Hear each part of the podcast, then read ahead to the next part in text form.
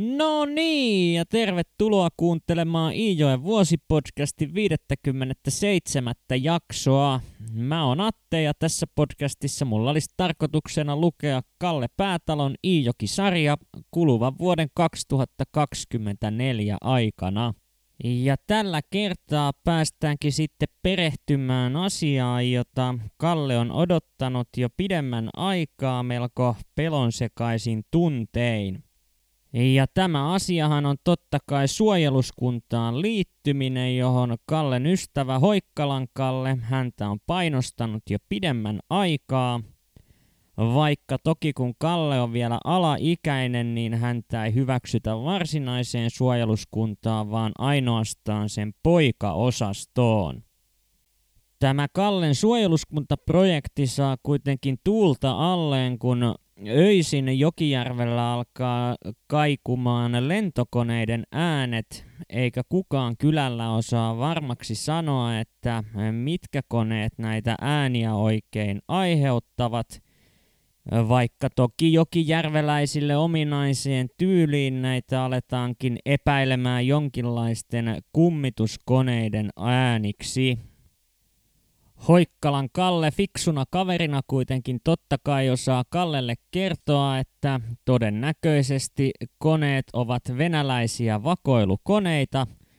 Ja kun tästä aiheesta luontevasti päästään Aasinsillan kautta maanpuolustusasioihin, niin sehän on selvää, että Kalle, joka on Hoikkalan Kallelle jo useampaan kertaan tehnyt lupauksia liittyen tuohon suojeluskunnan poikajoukkoon liittymiseen, ja vaikka Hoikkalan Kalle ei tässä tilanteessa asiaa ääneen lausukkaan, niin Kalle kyllä ymmärtää, että häneltä odotetaan jonkinlaista ratkaisua asiaan liittyen mahdollisimman pian – ja täten hän päätyykin nyt ilmoittamaan Hoikkalan Kallelle, että hän on ajatellut liittyvänsä suojeluskuntaan seuraavana pyhänä, sillä tuolloin järjestetään suojeluskuntalaisten kilpahiihdot, joihin Kalle haluaisi osallistua.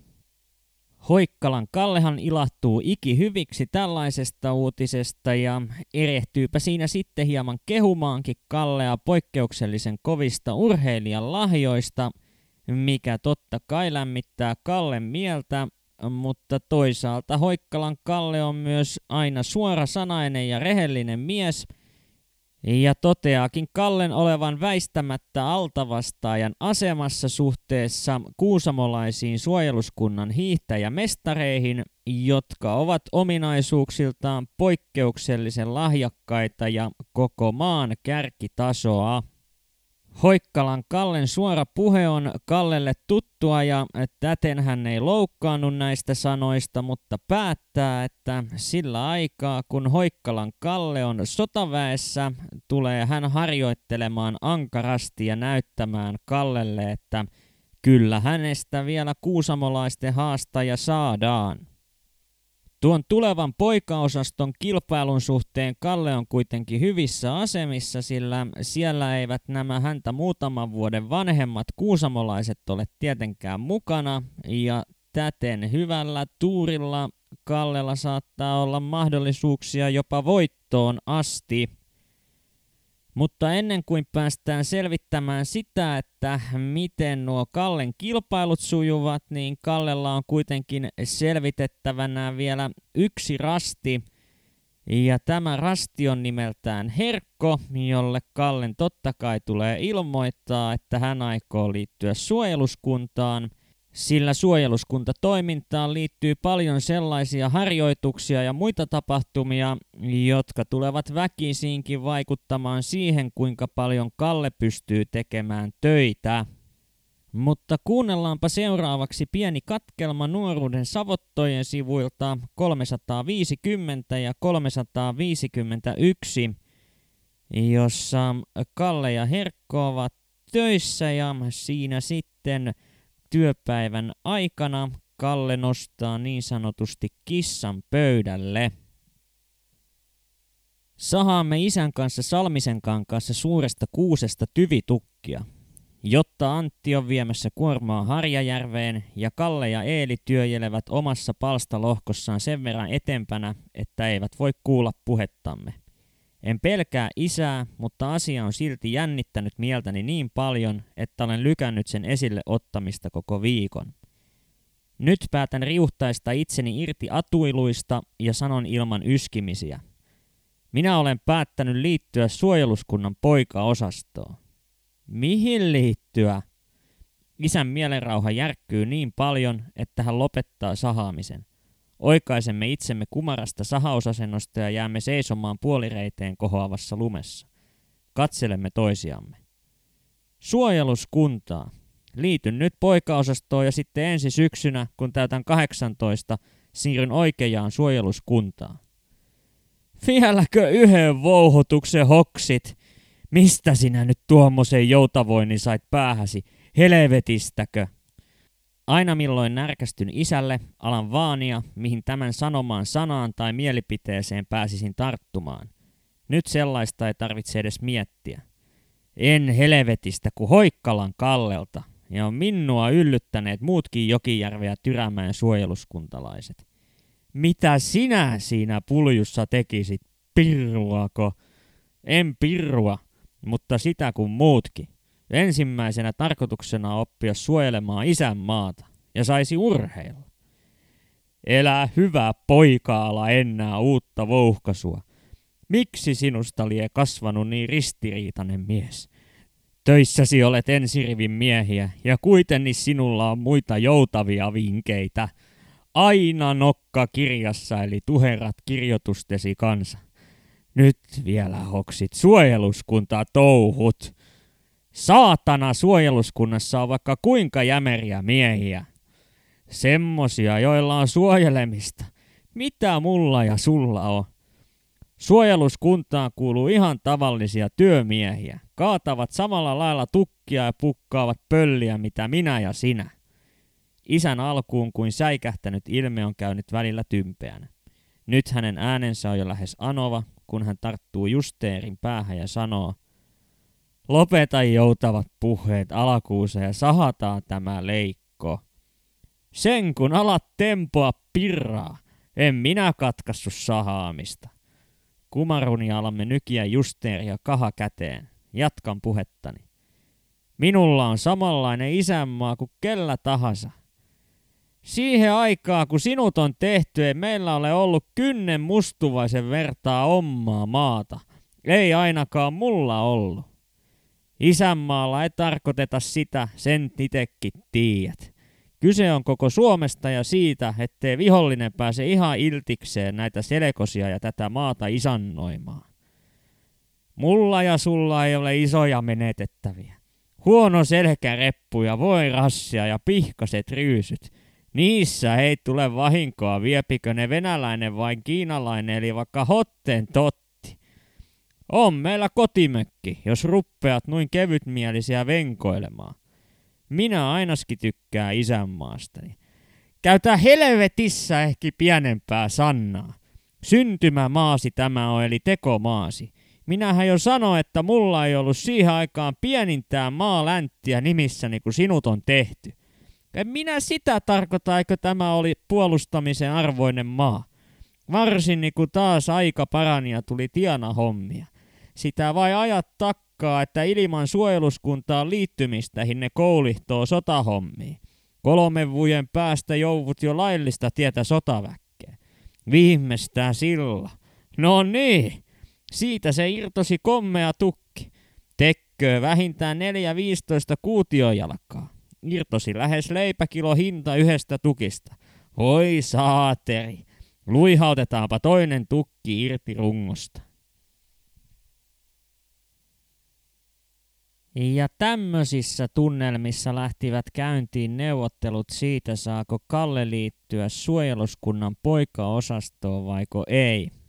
Mutta loppujen lopuksi ei siinä Kalle kyllä Herkolta sen suuremmin lupia kysele, eikä Herkkokaan ala sitten tuon enempää vastaan panemaan. Vaikka tokihan Herkko on huolissaan perheen tulojen pienenemisestä, mutta tämä juttu on sellainen homma, josta Herkko nyt tykkää murehtia aina, kun keskustellaan sellaisesta puuhastelusta, joka ei liity millään tavoin varsinaisten palkkatöiden tekemiseen. Joten kun neuvottelut Herkon kanssa on käyty, lähtee Kalle Pyhänä yhdessä Hoikkalan Kallen kanssa hiihtämään kohti kirkon kylää. Ja tässä matkan varrella Kallella väkisinkin puskee mieleen yksi ajatus, jota hän on kovasti yrittänyt vältellä tätä suojeluskunta-asiaa pohtiessaan – ja se on tietysti se, miten hänen niin sanottu toinen isänsä, eli Hiltu Jakki, tulee reagoimaan tähän uutiseen. Kallelle suurin syy, miksi hän ei ole vielä suojeluskuntaan liittynyt, on juurikin se, että hän tietää Hiltu Jakin suuttuvan verisesti tällaisesta ratkaisusta – ja vaikka isälleen Kalle uskalsikin tästä asiasta kertoa, niin Hiltu Jakin hän on pitänyt kokonaan pimennossa näiden suunnitelmien osalta. Joten nähtäväksi jääkin se, että missä ja milloin ja miten Jakki tulee tämän uutisen kuulemaan. Ja kun Kalleet Kalle tuonne Taivalkosken kirkonkylälle asti ehtivät, niin siinähän pojat pääsevät saman tien porukkaa mukaan ja alkavat rupattelemaan niitä näitä Kallen serkulle Olaville. Ja tuossa kun jutujuurta löytyy, niin alkavat Kallen epäilykset siitä, että suojeluskuntaan liittyminen olisi huono idea hälvenemään – mutta tottahan toki ujona ja arkana kaverina Kalle tästä huolimatta arastelee tuota hetkeä, jolloin hänen sitten pitäisi marssia suojeluskunta upseereiden puheille ilmoittautuakseen jäseneksi.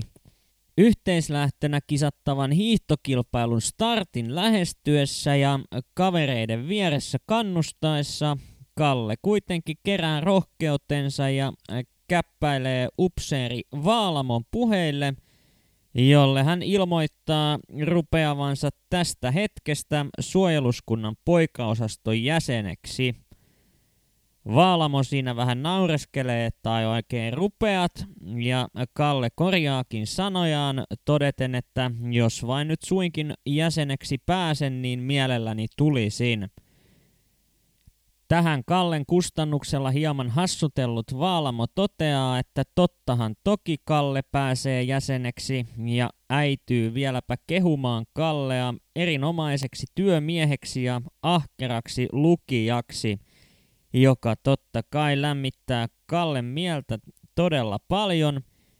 Ja kun lupa kilpailuunkin osallistumiselle myönnetään, niin kaikki alkaa olemaan valmista kilpailun lähtöpaikalle suuntaamista ajatellen. Ennen starttia Kallella on kuitenkin mielessään vielä yksi asia, joka täytyisi hoitaa ja tähän hommaan hän tarvitsee avukseen Hoikkalan Kallea, jota hän pyytää siirtymään kanssaan syrjempään ja suoraan huussin puolelle muiden katseilta piiloon. Ja tämä asia, johon Kalle tarvitsee Hoikkalan Kallen auttavaa kättä, on niin sanotun henkilukon valmistelu.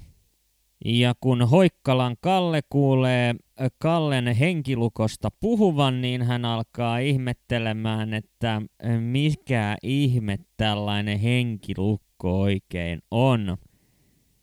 Ja pakko on myöntää, että samaa mietin itsekin tätä romaania lukiessani, mutta onnekseni Kalle selventää asiaa perinpohjaisesti. Nimittäin edellisissä hiihtokilpailuissa, jotka Kalle on voittanut ylivoimaisesti tuon poikien sarjan osalta, on miesten sarjassa voittoon hiihtänyt muuan Vattu Aale – joka on kilpailun jälkeen kertonut Kallelle, että hänen voittonsa salaisuus oli tällainen henkilukko, eli erittäin tiukalle rinnan ympärille kääritty kaulaliina, joka aaten mukaan estää sen, että henki ei pääse kasautumaan rintakehään ja tällöin hiihtäessä ei hengästy laisinkaan. Tähän todella paljon lukenut ja kaiken lukemansa muistava Hoikkalan Kalle toteaa, että hän ei ole moisesta henkilukosta koskaan kuullutkaan, mutta siitä huolimatta tekee työtä käskettynä ja auttaa Kallea virittämään tuon huivin hänen rintansa ympärille niin tiukalle, että henki ei varmasti vahingossakaan pääse kasautumaan sinne rintakehän alle. Ja salassahan tuo henkilukko piti solmia siitä yksinkertaisesta syystä, että Kalle mielestä tässä on kyseessä päivän selvä vippaskonsti, joka tuo hänelle ylimääräistä hyötyä suhteessa muihin kilpailijoihin, ja täten henkilukon hyödyntämisen paljastuminen voisi johtaa pahimmillaan jopa diskaamiseen, ja tällaista lopputulemaahan kultaa ja kunniaa tavoitteleva Kalle ei missään tapauksessa halua kohdalleen sattuvan. Kun tuo henkilukko on saatu solmittua, niin Kalle vetää vielä villapaidan takaisin päälleen ja lähtee siirtymään kohti starttipaikkaa, missä jo monet kilpailijat ovatkin valmiina lähtemään. Ja siinä kun Kallen serkku ja kilpailun ennakkosuosikin viittaa kantava Olavi näkee henkilukon ylleen pukeneen Kallen – niin hän alkaa saman tien kyselemään, että mahtaako Kallea särkeä tai kolottaa jostain paikasta ja miten tuo Kallen naamakin näyttää niin kovin kärsivältä. Kalle ei tietenkään halua paljastaa salaista asettaa ja tyytyy täten vain toteamaan häntä hieman paleltavan ja tästä syystä kasvotkin saattavat näyttää hieman kärsiviltä. Mutta niin vaan lähdön hetki lähenee ja täten Kalle asettuukin sinne melko lailla porukan keskelle lähtövalmiuteen. Ja kun lähtökäsky annetaan, niin Kalle lentää saman tien naamalleen maahan. Ja siinä jo sitten saman tien hiihtäjiä menee oikealta ja vasemmalta ohi – mutta Kalle pomppaa ripeästi pystyyn, ottaa muutama hiihtovedon ja lentää uudelleen nurin. Kalle ymmärtää kuitenkin saman tien, että mikä on nyt ongelman alkulähde, ja se on hänen suksisauvansa, joissa ei ole ollenkaan metallisia piikkejä kärjissä, vaan ne ovat kokonaan puiset – Kilpailu nimittäin aloitettiin maantieosuudella, ja maantiehän on kaikkea muuta kuin umpihankea, eli kovaa ja sileäpintaista tietä, joten Kallen puusauvat eivät tietenkään tartu tippaakaan tuota kovaa alustaa vasten, ja täten Kallen lykkiessä tasatyöntöä pettävät nuo sauvat alta ja tästä syystä Kalle lentää toistuvasti kumolleen. Tämän seurauksena Kalle jää kilpailussa heti startissa viimeiseksi ja yrittää sitten epätoivoisesti jotenkin siinä suksilla juosten tai miten lie hyppien edetä seuraavaa pätkää kohde, jolla on vähän pitävämpää latua sauvojenkin suhteen – ja tätä Kalle jatkaa hetken, kunnes joku yleisöstä huudahtaa Kallelle vinkiksi, että siirtyisit nyt hyvä ihminen hiihtämään Aurausvallin laitaa. Ja tämän tempun Kalle tekee saman tien ja lähtee takaa ajamaan edellä hiihtävää porukkaa. Kovan hiihtokuntonsa ansiosta Kalle tavoittaakin tuon edellään sivakoivan porukan melko nopeasti ja alkaa siinä huutaen pyytämään latua, jotta pääsisi sujuvasti ohi.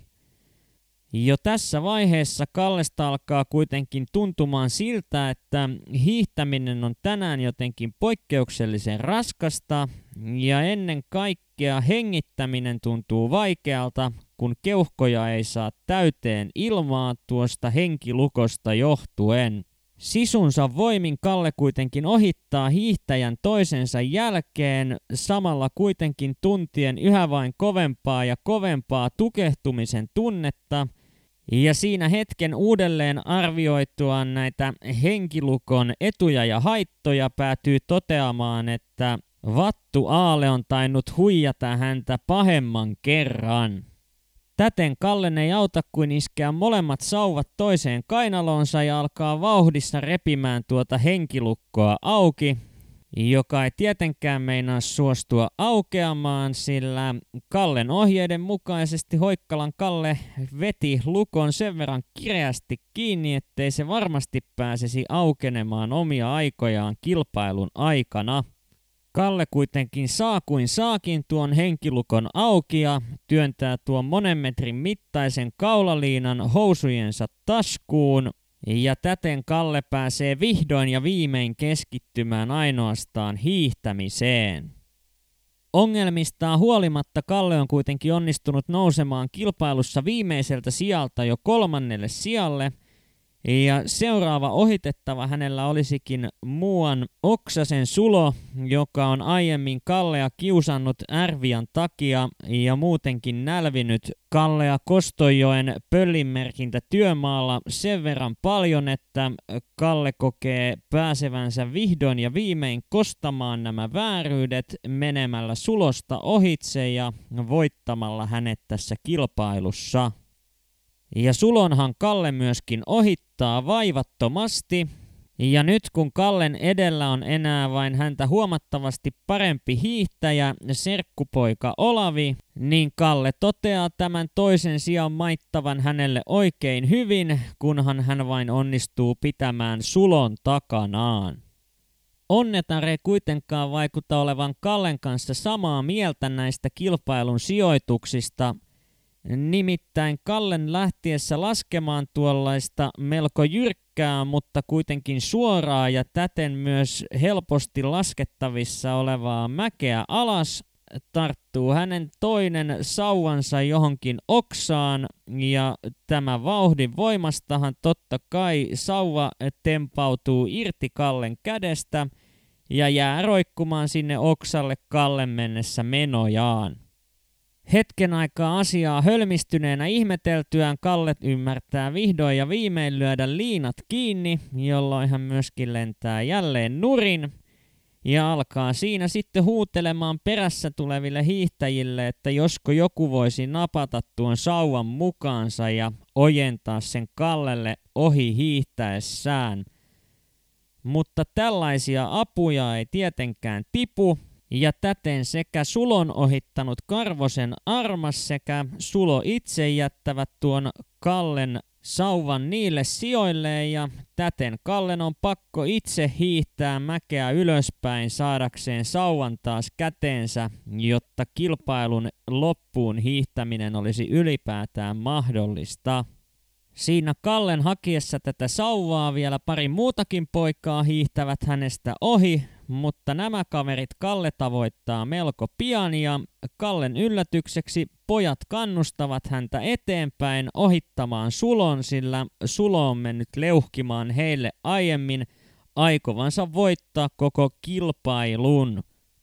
Tästä Kalle saa vielä pienen lisälatauksen tuohon omaan hiihtoonsa, ja kun hän huomaa edellään hiihtävän Sulon hiihtelevän aivan miten sattuu voimien loppumisen johdosta, ei Sulon ohittaminen loppujen lopuksi ole Kallelle enää temppu eikä mikään, ja täten hän loppujen lopuksi monien vaiheiden jälkeen sijoittuu kilpailussa kolmannelle sijalle. Siinä sitten koulun ruokalassa kilpailun jälkeen kuumaa mehua nauttiessaan Kalle ei vielä ison porukan keskellä kehtaa myöntää Olaville, että mistä nämä hänen vaikeutensa hiihdossa ovat johtuneet. Vaan kun Kalle ja Hoikkalan Kalle tekevät lähtöä takaisin kohti Jokijärven kylää, niin he huomaavat Olavin siinä koulun edustalla juuri vetävän suksia jalkoihinsa aikeenaan lähteä kohti omaa kotiaan. Ja sen verran Kallea hänen omatuntonsa soimaa tästä henkilukkoasian salailusta, että hän päättää vielä mennä Olavin puheille kertomaan, että miksi hänen hiihtäessään maaliin oli hänen taskustaan roikkunut monen metrin mittainen kaulahuivi. Ja serkkupoika, kun tämän selityksen kuulee, niin hän nauraa oikein makeasti ja toteaa, että ehkäpä Kalle sinun ei nyt ihan kaikkien puheita kannattaisi purematta niellä. Samaa mieltä on myös Hoikkalan Kalle ja niin taitaa olla Kallekin, joka jo tuossa hiihtäessä ehti kyllä moneen kertaan kiroamaan koko henkilukkoasian. Mutta tällä tavoin sujui tuo Kallen suojeluskunnan poikaosastoon liittyminen sekä hänen elämänsä ensimmäiset suojeluskunnan hiihtokilpailut – ja tällä kertaa minulla ei ole tämän enempää kerrottavaa, joten kiitos kun jaksoit taas kuunnella tänne asti ja palataan huomenissa asiaan. Moikka!